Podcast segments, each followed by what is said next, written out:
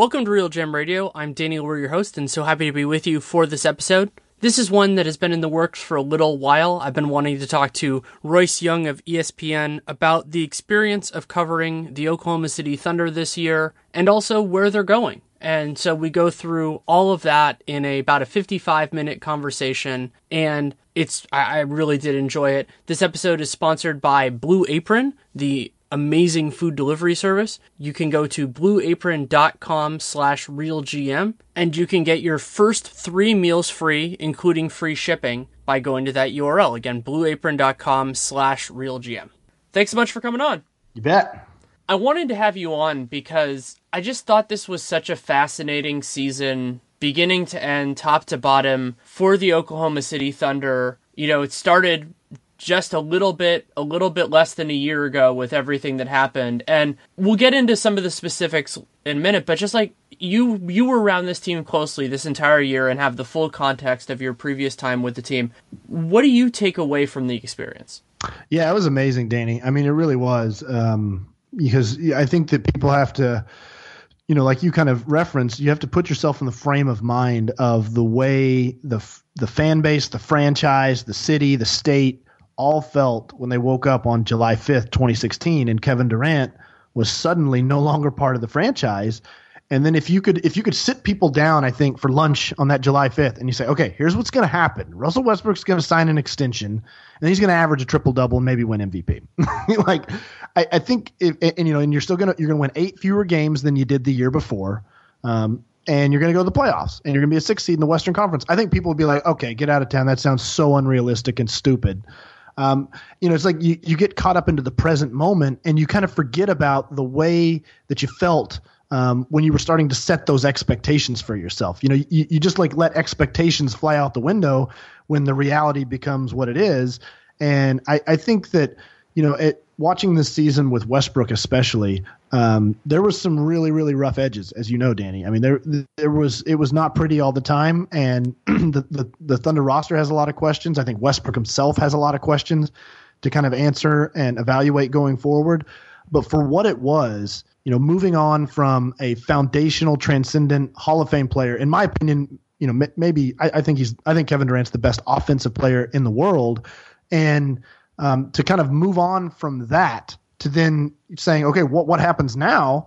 And for it to, you know, Westbrook to pick up the baton and say, I got this, and to produce the kind of season that he did, whether people want to downplay his rebounds or they want to look at contested shots and all that type of stuff, the guy did something amazing. And he changed the narrative in Oklahoma City completely from what it was back in July, where the franchise was on fire and everybody wondered what was going to happen. Would there even be a, a, professional sports franchise in Oklahoma City in ten years? Kevin Durant left. How could how could this place possibly continue to exist? And um, you know, I, I think that for everything that happened within the context of this one isolated season, I think I think a lot of people in Oklahoma are going to maybe look back on it uh, 10, 15 years from now and maybe say it was their favorite season ever, just just considering the circumstances.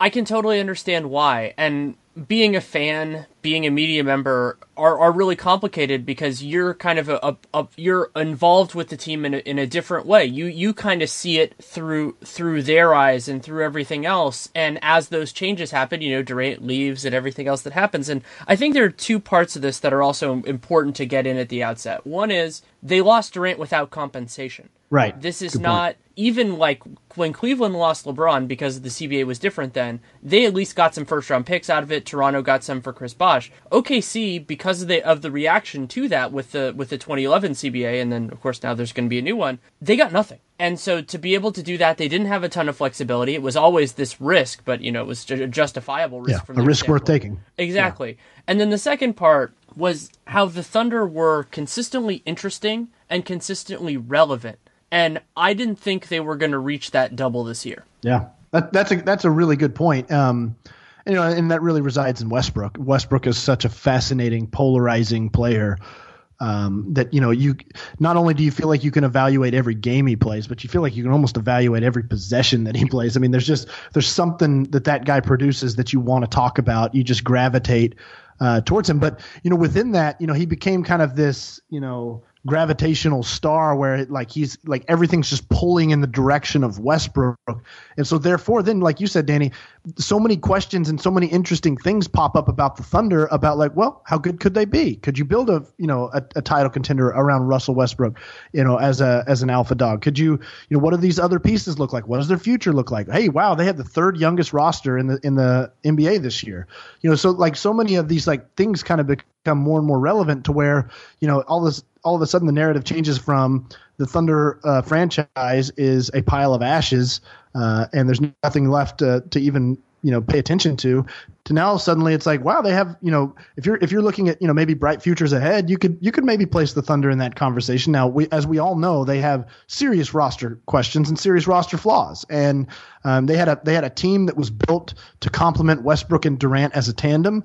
And you remove Durant from that equation and suddenly a lot of those specialists that they have on the team don't really complement Westbrook in the same way. And so you know and and I think that that was the other big question too throughout the season Danny is that like people kind of were wondering is it like it was a chicken or the egg type of deal? Like is westbrook stunting their growth and these and these players aren't necessarily producing to the level that they should um, you know and rising above? Or is it that what westbrook is doing is out of necessity to just drag this team that doesn't really make a whole lot of sense uh, to the place that they got him to? And and like you said i think that all that type of stuff is what made the thunder interesting throughout the year it's almost always impossible to separate those kind of questions because you can't get them in other contexts. Like even Victor Oladipo, you know, he played in Orlando last year. He played on the Thunder, so that's not, you know, you can compare a little bit there, but it's still very different. Steven Adams, you know, I think this was his most efficient year, even if it wasn't right. what we all thought he was going to be in the playoffs. You know, when he was a, he was great in the 2016 playoffs, but that gets into a whole lot of other complicated stuff. And Westbrook being what he was, being the, the, the king of usage, you know, setting, mm-hmm. I think he set the NBA record for it, but then also being their entire offensive engine in, in crunch time allowed Billy Donovan to go to some of these lineups where it was basically just a bunch of talented, energetic, but low low usage defense right. players. And this gets into one of the core arguments for me for MVP is that you can't do that approach without Russell Westbrook. Right. The the Thunder basically they didn't just like embrace hero ball. They like built a system, you know, to, into the pure fabric of hero ball. It's like Billy Donovan was like saying that this is like this is a hero ball to the like the most incredible extreme and um and they basically like their their season hinged on Westbrook and you know how he performed in those mo- moments and that's you know that was really what swung myself too um, you know, tr- the triple double record and the triple, all that stuff is like, you know, remarkably amazing and it matters, I think, in the whole context of it. But you look at what Westbrook did, and and some people might say, well, it's random chance that the that the shots went in. You know, those those you know crunch time numbers are sometimes a little bit wonky and a little noisy. And but here's the here's the fact of the matter, Danny, they went in. The ball went in and they won the games as a result of it. So like whether or not it was you know somewhat random or noisy or whatever it might be, Westbrook hit the shots, they made the plays, they got they they won games that they maybe otherwise shouldn't have. And um, I do think Billy Donovan kind of stumbled upon whether it was intentionally so or it was just the product of of just Westbrook himself of you know kind of a, a, new style of play. You know, the Rockets did it to a, similar degree, but just not as extreme as the Thunder. Of saying, look, this this is Russell Westbrook is a player that plays with the ball in his hands, and the Thunder, instead of trying to say, well, let's develop a system that doesn't really embrace it, they just said that's what we're going to be. We're going to be a team that the ball is in his hands. That's the way he plays. That's the way he's always wanted to play, and we're just going to completely wrap both arms around this and build a system around it. And so, in the 34 to 36 minutes that he plays a night, the ball is going to be in his his hands, and it's going and the entire offense is going to be at his will and his mercy. And um, you know, I, I think for better for worse, it worked kind of well at times. When Westbrook, I think, found his kind of distribution mentality and and let that kind of feed into his scoring uh, mindset, I thought the Thunder were really, really solid on the offensive end. But um, the other times where it kind of went the other way, you know, Westbrook's always been a somewhat of a low efficiency player, and you know he got got in his own way at times. So I, I think that overall, you know, Westbrook in some ways kind of redefined this new position of like he's this high usage player um, but not in you know usage is kind of a complicated stat. It's like it it suggests like a level of ball hoggery, but like Westbrook was still was just running an offense entirely through himself. And so like instead of just like, you know, the Lakers like posting Shaq over and over and over and over again or something like that, it was just a point guard and the offense completely flew, flowed through him in every in uh, every possible manner. Right. And the NBA for reasons that I don't have access to, they have chosen and continued to choose to make their most prominent award a regular season most valuable player award. Right. So those who say, oh, well, blankety blank is a better player or whatever, that doesn't matter. That's not the award that they're giving. And Right. if you want it to be something else, then get them to change it. And that is value. It, it might not be predictive, just like the Warriors were the best clutch team of all time last year and then were eh this year. That sort of thing happens. But it's still value. It's still something Right. that he did and they were able to build these lineups and part of it that made it made him so valuable is that they didn't have a whole lot of other options. Like this wasn't a circumstance where they marginalized these super talented, you know, like give the ball, give the, give them the ball, and they're going to work some magic. The, the Thunder didn't have a lot of those guys, and they were able to to make it work. And there's a reason why players who are capable with the ball in their hands are really hard to get because they're incredibly valuable. So they had to rely a lot on one guy. You know, Oladipo had his moments too, but they made it work, and that's incredible. Yeah, and you know that's a really good point, and I, I think that, and this is me just com- kind of completely speculating here, but maybe educated speculation based on knowing Westbrook and the way that he plays. But like, you know, if you if you did kind of provide him, and I know I'm not I'm not stepping my toe into like, did he have help in the way that the Rockets had help? But like, if if Westbrook had more of the type of players that could take the ball from him, like a Lou Williams or an Eric Gordon or whatever you want to put it as. I think that Westbrook would have adjusted to that more. I, I do think, to me personally, I saw it as a product of, like you said, Danny, like what else is he supposed to do? You know, is he is he just going to post the ball to Steven Adams and with four minutes left in the fourth quarter? That you know, what what are the Thunder's best options here? And I think that when uh, the Thunder acquired Doug McDermott, and as Billy Donovan kind of got comfortable in figuring out how to play and the rotations, you know, you saw some of that Houston series uh, just in small snippets.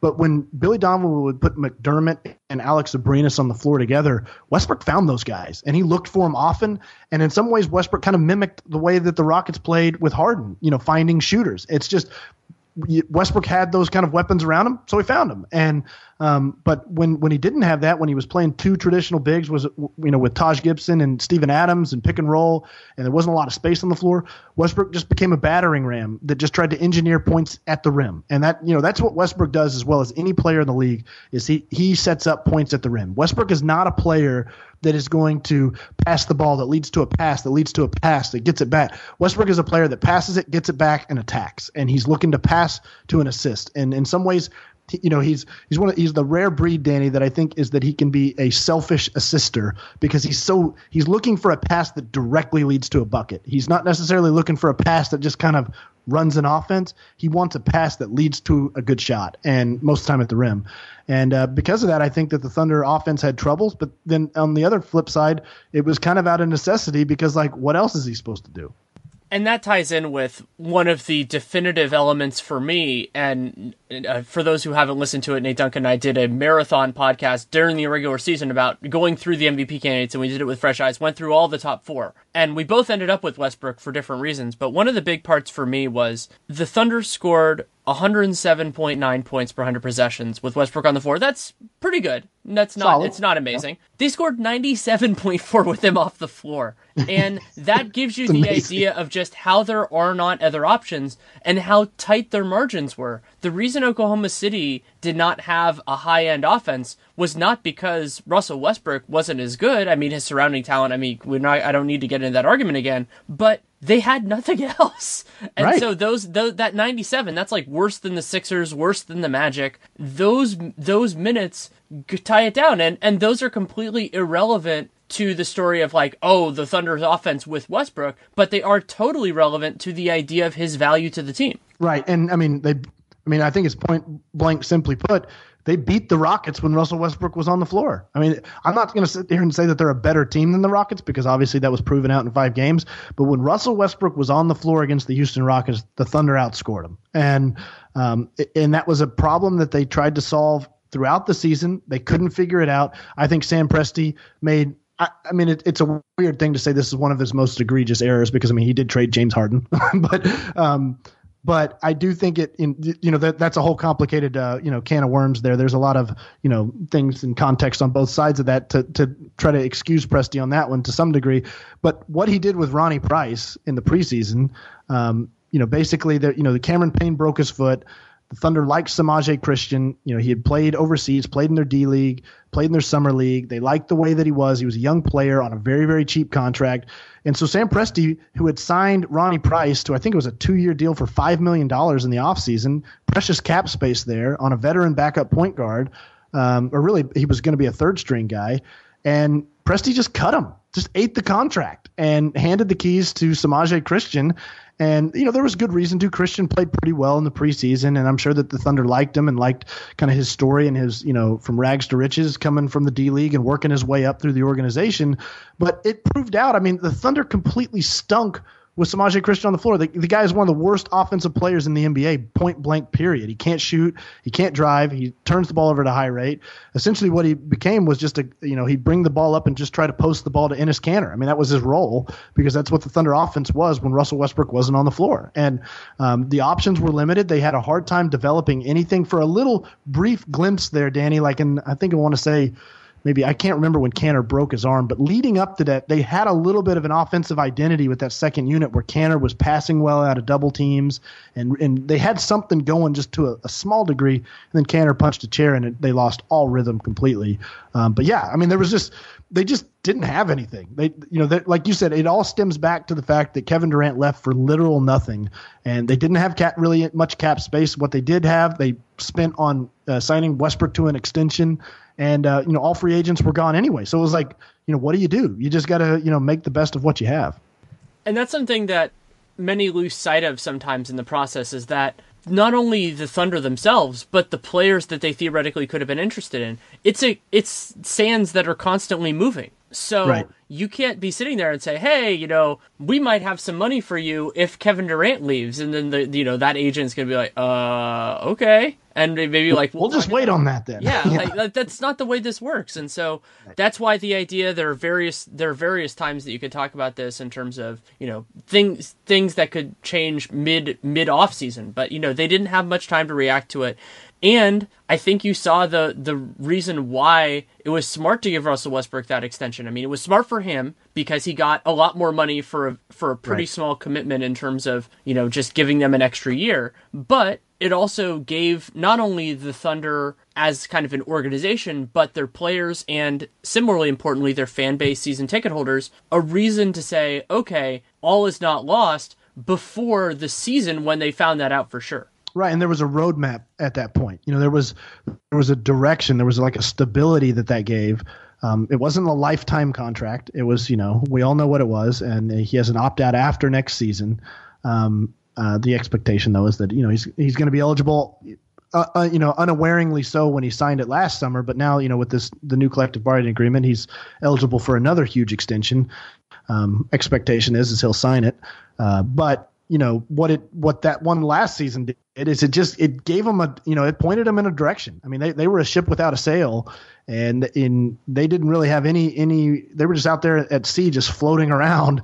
And Westbrook you know gave them a sail and and put some wind at their back. And they were suddenly going places. And they had a way to say okay it, you know we can start from start from here and then map it out from from another direction. Because you know the interesting thing about the Thunder situation is you know we're talking about a team that over you know five to five six seven year period was a true contender. Now they didn't ever win the title. Everybody is well aware of that um, but you know they went to four out of six conference finals. They went to an NBA finals. They had I think the best, the second best record in the NBA for like a seven year stretch um, behind the Spurs. So like this is a team that was like truly elite, and you know they and and Presti's plan was kind of coming together because he had always mapped this out for Westbrook and Durant to hit their primes together, to get signed to long term extensions, to have money in the bank, to be able to bust into the luxury tax and and re-sign uh, young talent and keep the kind of keep the cupboard stocked with all these players. And, and the Thunder were set up to spend money. This was kind of the genesis of the Harden trade.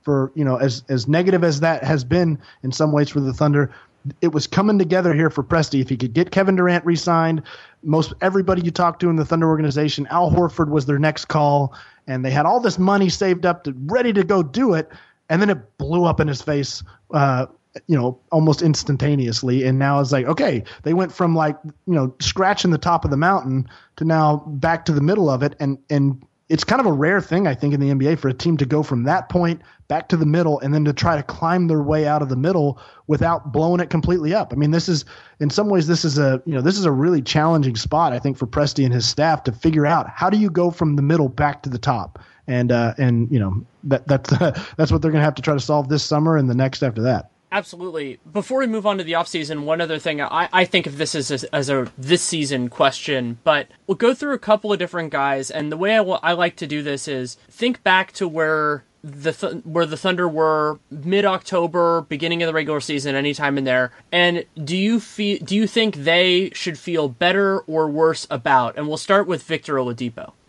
Uh, that's a good. Victor Oladipo's an interesting one, and I, you know, I think that I kind of think they should feel worse about him a little bit, but you know, he, if you look at it just kind of in in a in a you know snapshot view, it was his most efficient season.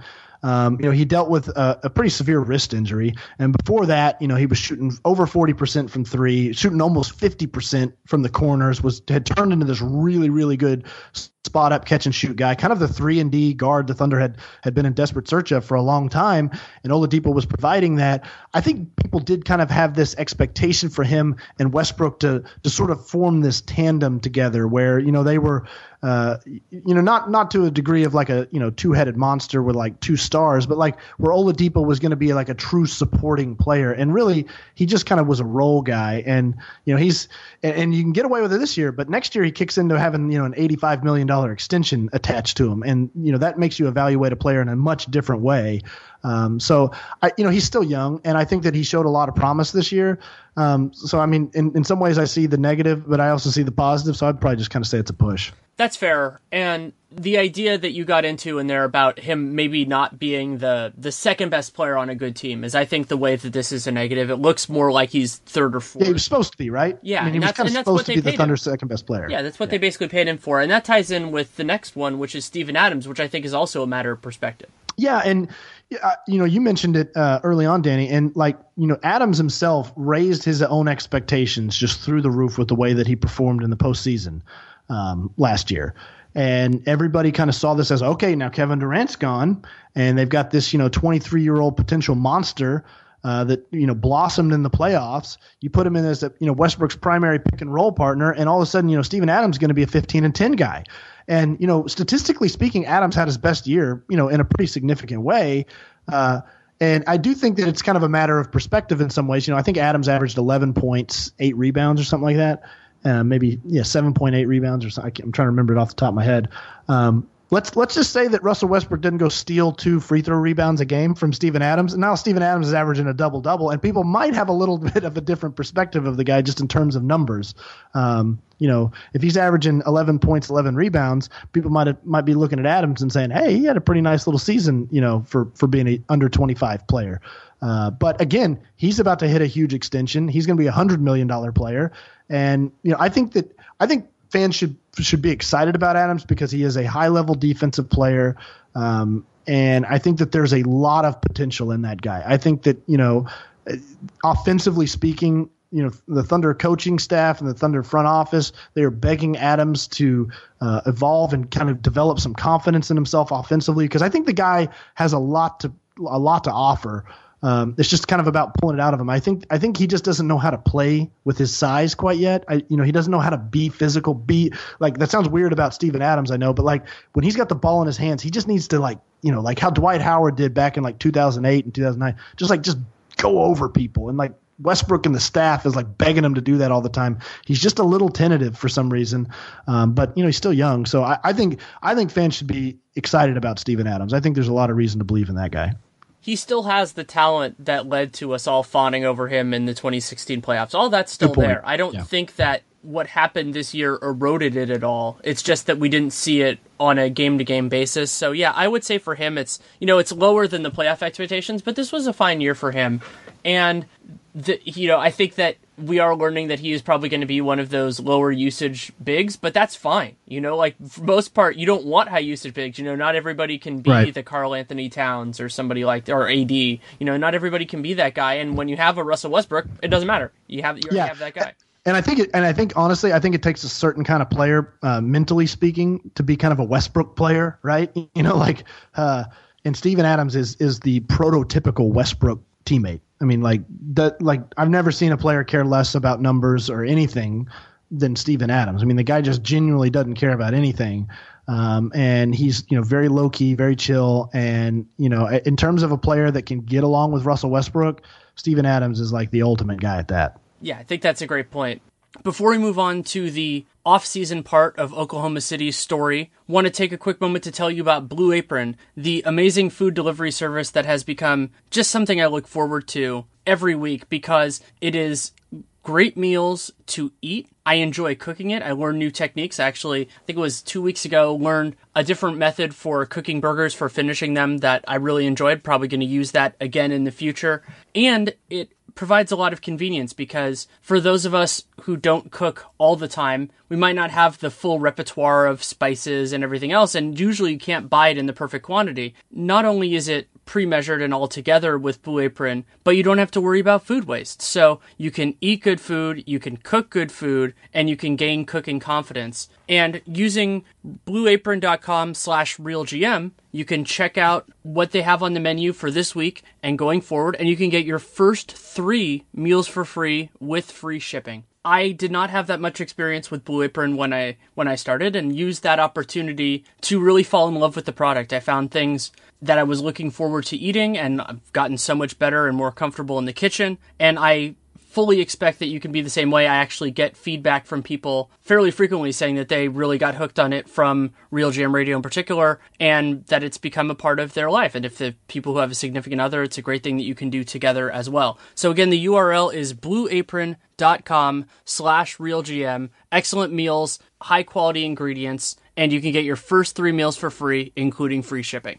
We'll move on to the off season just because I know there's some really interesting wrinkles that I want to work through with you. And the place to start, which is so weird considering everything that we've already talked about, is with Russell Westbrook. And the reason right. for that is because of this nuance, as you talked about, that he that he didn't know when he signed his renegotiation extension that he and former teammate James Harden were going to be grandfathered in to getting these new designated veteran extensions, even though the normal rules would prohibit that. And I understand that from a fairness perspective. You know, if you don't know where the rule is going to go, it's not fair to punish them. And that's right. that's sort of the concept. It's actually similar to something that OKC ended up reducing their payments on Kevin Durant because the Derrick Rose rule didn't exist, but then he was subject to it. So those right. sorts of things as well. And the way that I'm looking at it is if Westbrook does not agree to that extension, I would be a little bit uncomfortable because yeah.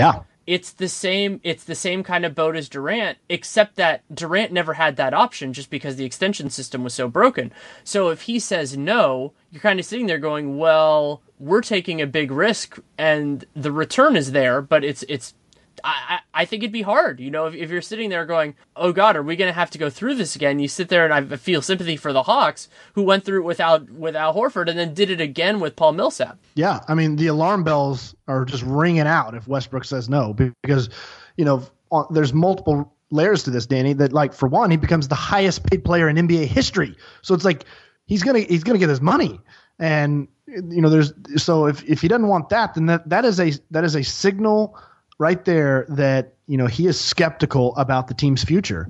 And to me, you know, knowing Russell Westbrook and and knowing what last uh, summer's extension meant, and and the message that he was kind of trying to convey at that point with loyalty and commitment and all that type of stuff, and he was serious about that stuff. That was as much a part of that extension as anything else. Was to kind of for he he made the decision to basically forego his free agency, which would have been this summer, and say, I'm giving it up because I, am making my decision now to stay in Oklahoma City.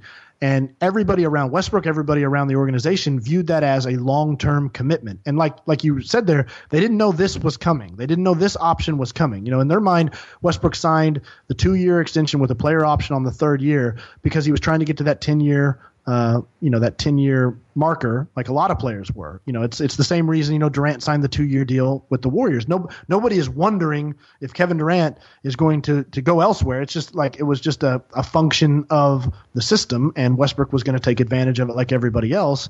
Um, but there was no doubt that he was committed. Now this thing comes up and after it, it would be different to me if the Thunder would have won 28 games and you know had uh, clear and obvious struggles and issues. But this is a 47 win team. This was a playoff team. This is a team with an upward trajectory right now. I, to it, most people, anyone you talk to, um, the, the future the future ahead for the Thunder looks reasonably decent. There there is a path ahead, I think, to getting this team um, back into the conversation for the top three in the West.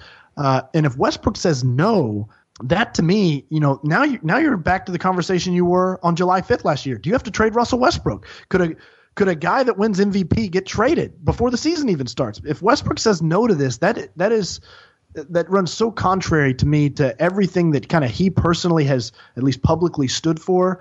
And I, I quite honestly, I view him as an incredible hypocrite to to essentially build up a brand of loyalty and commitment and run as the you know quote unquote antithesis of Kevin Durant that he's you know Westbrook's the guy that stayed that's the guy that left.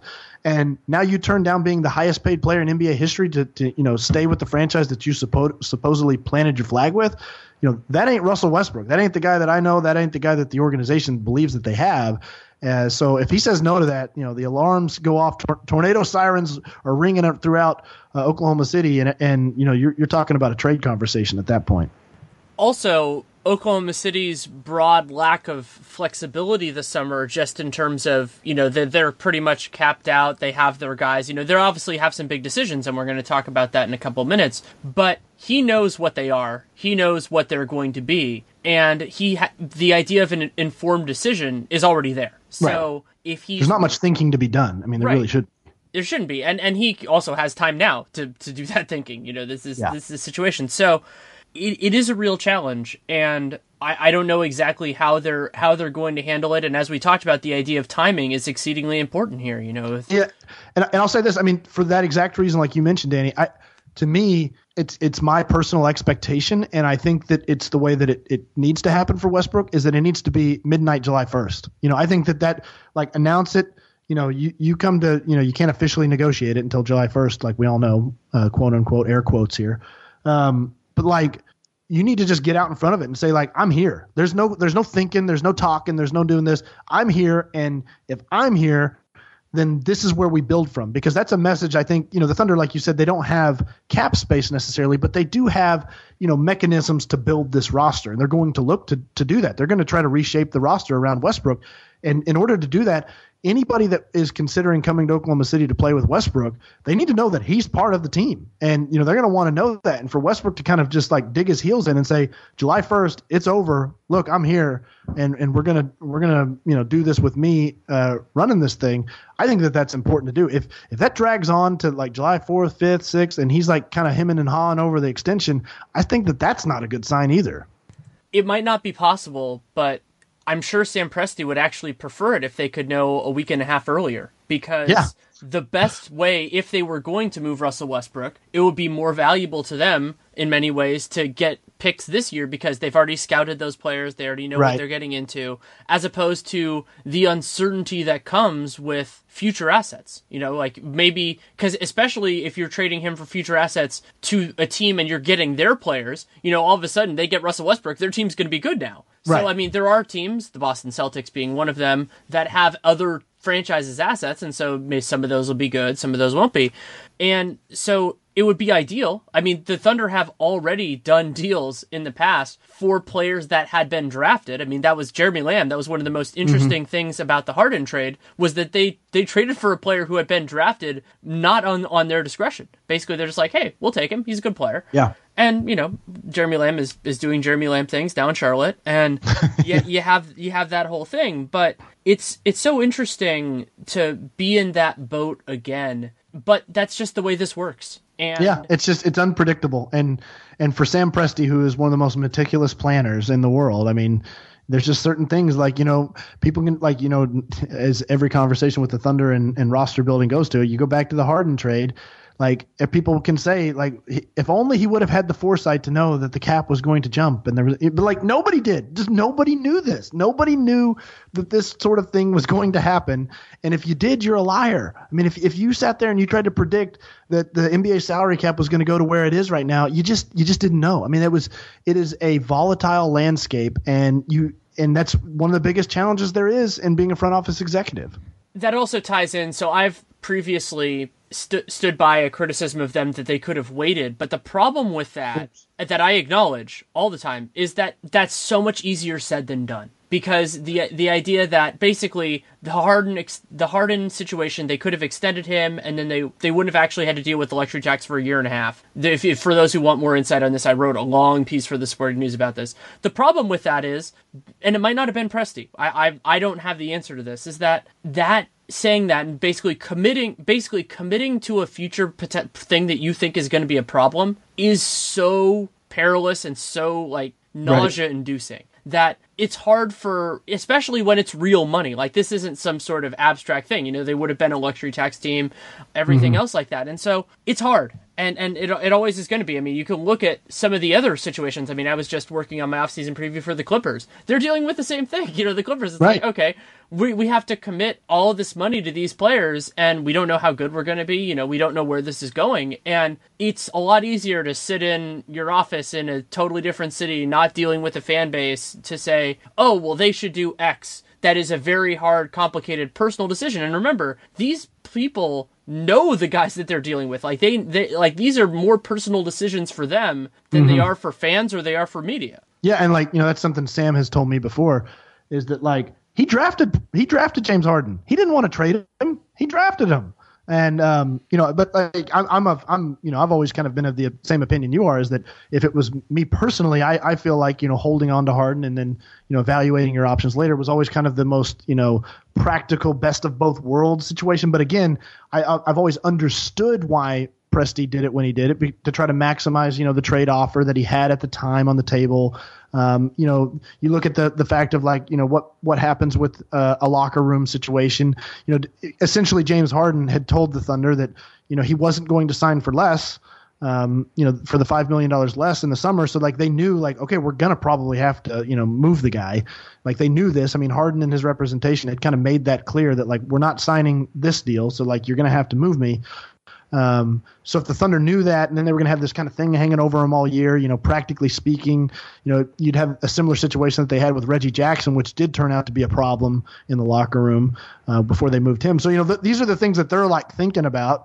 While I'm sitting here like you, I'm kind of like, I don't know. It seems like you could have maybe gotten you know the best of both worlds if you just would have hung on to him. But you know, that's just me, and I'm I'm just a dumb guy sitting here uh, talking into a microphone. Let's so when we get into what they have they have to do this summer outside of Westbrook, I think priority one is dealing with Andre Roberson. And right. the challenge of restricted free agency is always that you have to deal with the team that likes a player the most. Right. You're not dealing with 25 NBA teams, you're dealing with two or three max. Like, that's all. That's all that really matters right. in this. And they have to kind of deal with that. And, and part of what being a good front office executive is, is knowing where your lines are. And I think that's probably the story with Roberson because since he's not a true max guy, and I don't think anybody would ever say that he is. Right, right. You have to figure out where that is, and also be willing to say, okay, this is this is what happens if it if it gets past that. And the the test case here is Portland. You know, Portland. I don't know if they drew lines in the sand and Allen Crabbe's big contract just didn't reach it, or whether they kind of got pulled in. They have an, a billionaire owner who said, okay, well, let's do it. But look at where they are now. Like that team has no flexibility, and Oklahoma City can't afford to be in that circumstance when they have a mega star in his prime. Yeah, and I think the question that they're asking themselves, Danny, is that like, does Andre Roberson fit with a Westbrook team? And um, you know, Roberson, anybody that pays attention to the NBA would, you know, obviously understands that the guy is one of the truly elite wing defenders in the game. And, you know, he might, uh, he might get enough votes to make second team all defense this year, even. I mean, the guy is, he is a wonderful, wonderful wing defender. And that's a commodity in today's NBA with the game being so perimeter oriented. Um, but at the same time, you look at like you know, Roberson made sense with Durant and Westbrook, two of the five best offensive players in the world, compensating for his deficiencies. Um, so yeah, he was a specialist, and you know, he was like a you know a closer that could come in and you know had two really really good pitches and could get people out. Um, but now with Westbrook team, you know, and the evidence that they've built over this season and the information they have, does Roberson fit with that? So I think that's question one that they got to ask themselves. And then, you know, then you start factoring in the money, and that's what restricted free agency. That's why to me, I, it's such a, a fun thing, is because like you said, you're asking yourself, you know, where where am I going to go with this? It's almost like you know negotiating to buy a house or buy a car or something. It's like you got the offer on the table. All you got to do is sign your name to it, and it's like okay, so somebody's offered Andre Roberson uh, twelve million dollars a year, and maybe as an organization, the Thunder earmarked it at ten million. We're going to do 10, 10 a year for Roberson. That's what fits in our long term planning. And it's like, well, now you're asking yourself, do we want to have him or want to not have him? Because it's one or the other. Either we pay him two two million dollars extra a year and we have him, or we say no and we no longer have this player for nothing. We lose him for nothing. So um, I think that's that's what's complicated about it, and that's why I think you see so many players uh, get overpaid in, in restricted free agency. You know, the other team understands that they're willing to probably overpay to a degree to try to scare off the Thunder because the Thunder, everybody knows the Thunder like Andre Roberson, they want to keep him. Um, but it's about is the price right? And um, to me, Roberson is going to try to push to get paid. You know, something Presti referenced in his exit interview that they're going to try to to get a deal done with Roberson before he actually goes out and meets with other teams. They're going to try to satisfy his demands to keep him away from that restricted free agency cauldron where you know he could just end up with any out, offer out there. Like you said, a, a, you know one team really really likes him. You know, if the Brooklyn Nets are like, we love you, we're going to give you fourteen million dollars a year and the Thunder are like, well, you know, crap, that's just way too much. The Thunder are going to try to keep that from happening. But to me, I don't think Roberson's given him any breaks. You know, people forget that when he was the 26th overall pick in the draft a few years ago, he made the rare, rare move of signing for 80% of the rookie scale deal, which is like unheard of. Nobody does that. Everybody signs for the 120%, but he did it to sign with the Thunder. And, you know, it was p- kind of part of their deal of, you know, taking him uh, late first round where they did and it worked out. You know, Roberson's an NBA player and he's going to get paid now, but I don't think he's going to be cutting the Thunder any breaks this time around. Right, and this is also where agents really make their money or earn their money is the idea of while they can't have direct negotiations with teams, they can have clandestine conversations that are maybe right. a little bit speculative and they can have an idea. Can answer a text message. yeah. And, and, so, and also the idea that, you know, the Thunder having lines in the sand, and we have seen talented players agree kind of preliminarily. It happened, Evan Fournier did that, Khris Middleton did that. You know, there are guys who take the security because restricted free agency is also risky. You know, what yeah. if you're just low enough on a lot of people's lists and restricted free agents are always late in line because because of the structure of the format, you can't sign an offer sheet during the moratorium. So you're sitting there going, well, you know, maybe some team's going to offer me 14 million, but if X player, if they can get X player for 10 five days ahead of time without the risk that OKC matches, if they do that, then they can't sign me. Yeah, so, for some players it works out. You know, like I think that's a great point because like some players it really really works out you know where somebody is like uh you know totally willing to overplay you know like Allen Crabbe's a good example or Tyler Johnson you know maybe guys that make more money than everybody expected. Uh, then you got a good example of the other side is Dion Waiters. You know he was a restricted free agent entering last summer and people were earmarking him after a really solid postseason run of maybe Dion Waiters is a 15 million dollar a year player and you know all these players are signing and nobody else is really liking them and time is passing and you know july 10th july 12th july 14th nobody signed waiters yet and and suddenly you know his market is just completely diminished because everybody's cap space is spent and nobody really wanted to to pony up and pay him. So, you know, he goes to Miami for for a cheap, uh, you know, short term contract. Same thing happened to Jared Sullinger and Tyler yeah. Zeller. Like there, it just happens. There are guys who get put on the wayside a little bit. It's easier for wings just because there's so there's so few and they're always in great demand. But it's still possible, and there's a lot less money around the league right now than there was before. So right. it's a risk. It's a risk. Speaking of risk, this other than of course the Westbrook thing because it's just so huge. I'm gonna write on this for probably for the sporting news in the next couple days. I've been working on an idea in my head of how to phrase it for a while. The Jerami Grant situation is so fun because what happens with Jerami Grant is he has a you know basically the, the team has a decision here where basically if they if they let I believe it's a team option. Do you know that? Yes, yeah, team option. Yeah. Yeah. So the reason it's a team option is because if it was non guaranteed, then you could cut him and somebody else could claim it. With a team option, if you if you decline it, then they're they go into this process. So Jerami Grant has a contract worth about 1.5 million for next year which is incredible value for him. Whatever you think of Jerami Grant, I'm not the biggest fan in the world. He's still a steal at 1.5 million. Right. But the problem is if you pick up that option, he is an unrestricted free agent. If you Right. decline that option, he is a restricted free agent, and all of what we just talked about with Andre Roberson comes into play. And I'm just so intrigued by what's gonna what they're gonna do there. Yeah, I mean, essentially, it's it's them making it a, a statement of we think you're part of the long term versus we don't think you're part of the long term. I mean, I or or we're we're skeptical. Maybe they're not saying we don't think you are. We're just at least skeptical uh, about it. And um, yeah, I don't I don't know. I don't really have much insight into that and and what they're necessarily thinking. I know they like Jerami Grant. I think that as you know, many people in the in the front office have told me is that he fits their profile. They feel like you know he's young, he's athletic, uh, versatile, plays multiple positions. You know, I think I think Grant improved in a number of different ways this year. Um, you know, shot the corner three really really well, which was really surprising. Um, but you know, there's there's also reasons to kind of wonder about the guy as you know a, a well played, uh, well paid player um, in terms of like you know this is this somebody that you can play much more than 20 minutes a game? Can you really pl- can you really play him stretch four minutes, which I think is is probably his kind of future with the Thunder, um, especially if you keep Roberson.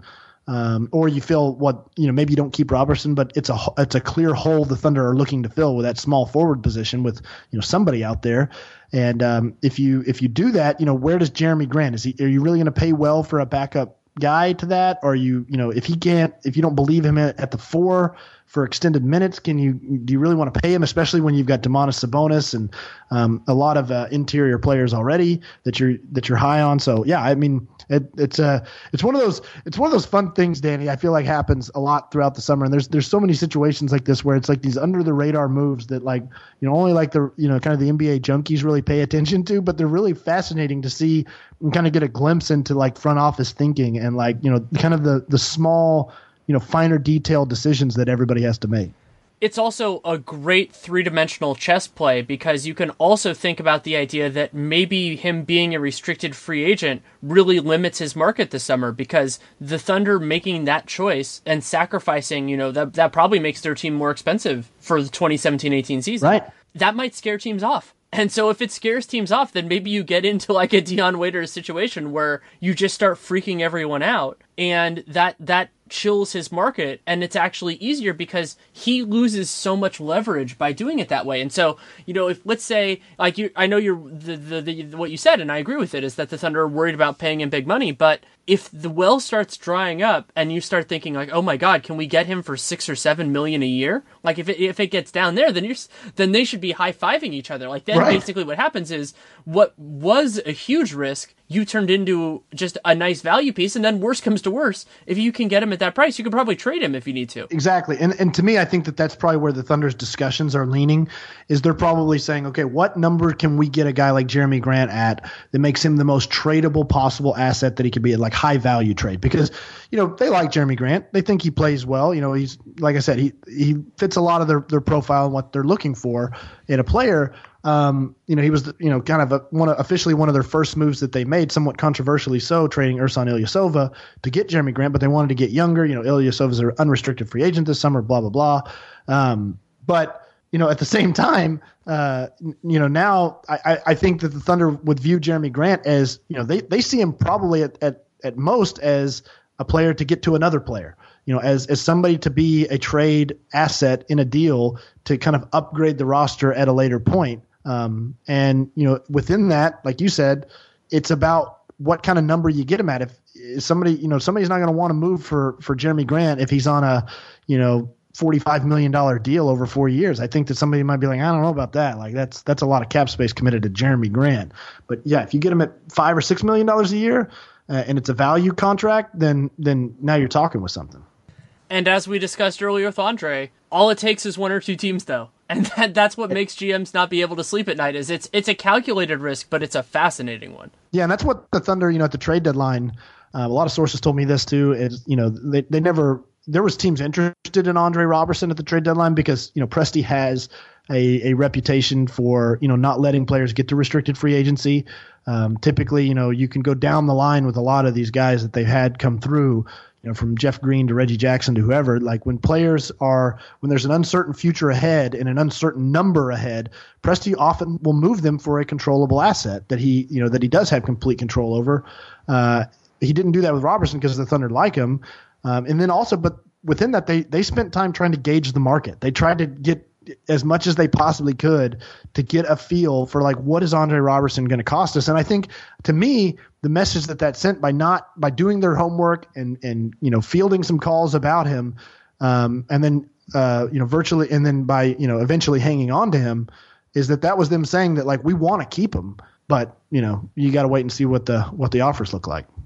Quickly, the other guys that I wanted to discuss briefly, we just talked about the trade deadline. The two guys that Presti got at the deadline from Chicago. Taj Gibson, Doug McDermott. McDermott is under contract, but he's uh, extension eligible, and then Taj Gibson is an unrestricted free agent. What, where do you see that playing out? Kind of where are the contours right now?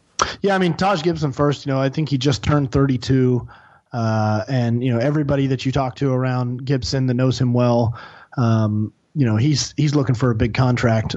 You know as he kind of hits uh, you know the tail end of his career here, and it's complicated for the Thunder because I think Gibson, like I said earlier, he's a Westbrook player. I think that he fits mentally alongside Westbrook. I think he fits well. You know, if this is just my opinion, obviously, but you know, if Taj Gibson's on the Thunder from training camp, I think the Thunder are probably like a 52 win team, maybe. You know, I think that they're they're clearly a better team uh, with Taj Gibson as their starting four throughout the entire season, and you know, I I think that they would love to have him back. I think he makes them better.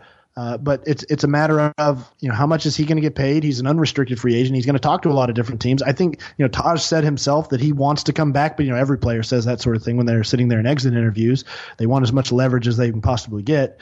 And um, but you know he's he, he's an interesting case there because the Thunder have Domantas Sabonis, who had a very rocky rookie season, and but they're very very high on him. They believe in him as you know uh, a potential, you know, solid starting four man of the future.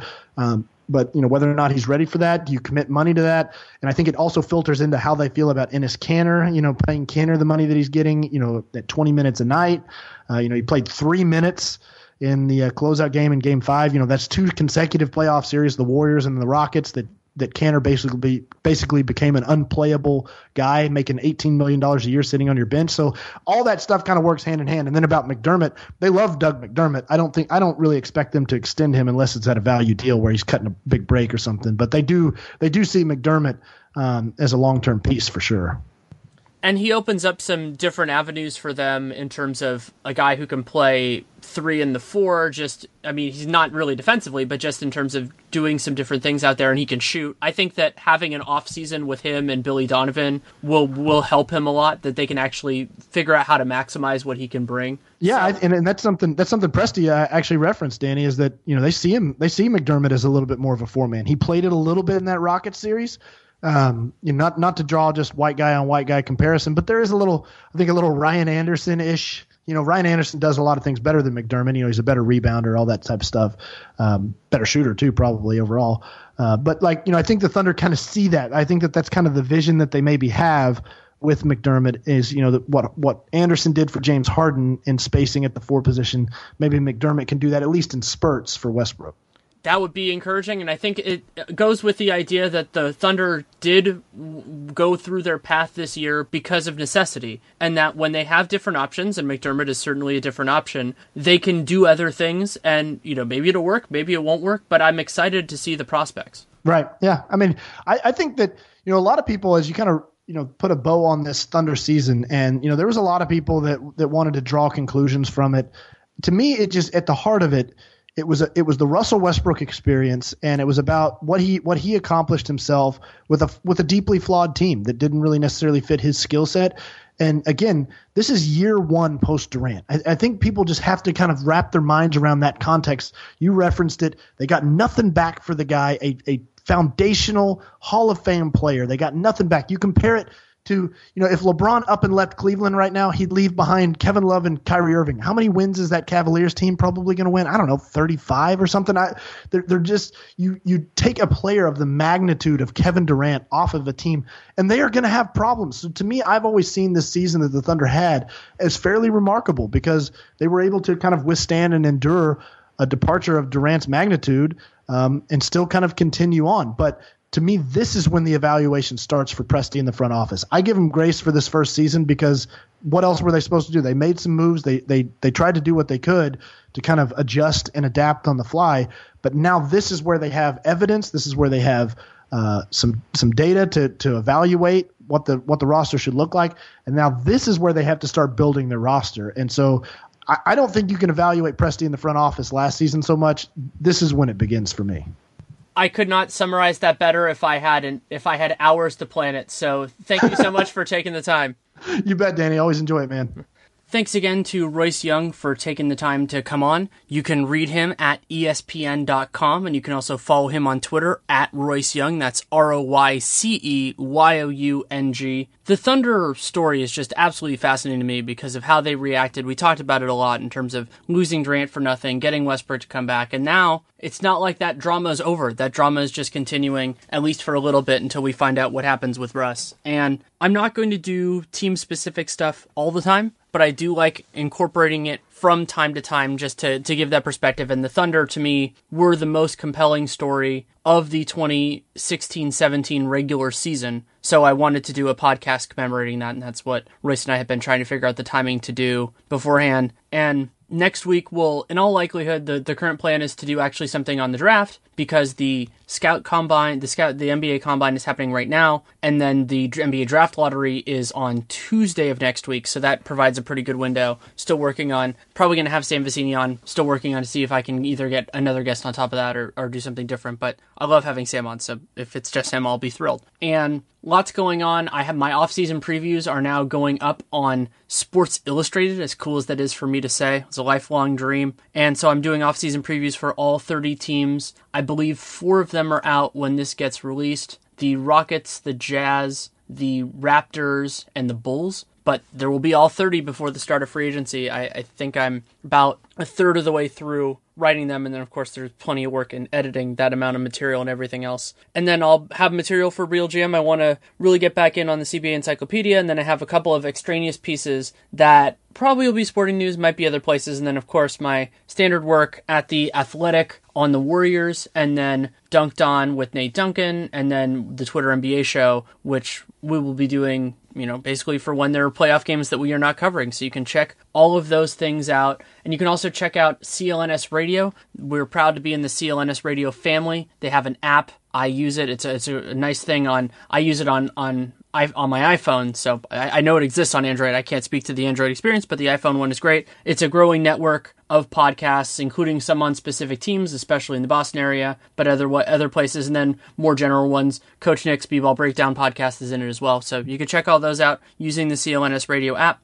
And if you want to support this show, or really any other ones you listen to, leave a rating, leave a review in the podcast player of your choosing, subscribe, download every episode. Those things really do matter. And then check out our sponsors. In this episode, it is Blue Apron. Those of you who listen to the show for a while know how much I love Blue Apron, but it is an amazing food delivery service. Go to blueapron.com slash realgm for three free meals, including free shipping on your on your order. And hopefully you'll love it as much as I do. I really do. Is something I look forward to all the time. And if you have any feedback on the show, good, bad, or indifferent, Danny Leroux NBA at gmail.com is the best way, at Danny Leroux on Twitter. Uh, if you take the time to write it, I will take the time to read it, but I do not promise I will respond. And I, I probably don't have the time to do much of that, especially considering writing 30, 30 off-season previews, doing some more stuff for Dunked On and everything else, and, of course, covering a team that's still going. So that's enough rambling for now. Thank you so much for listening. Take care and make it a great day.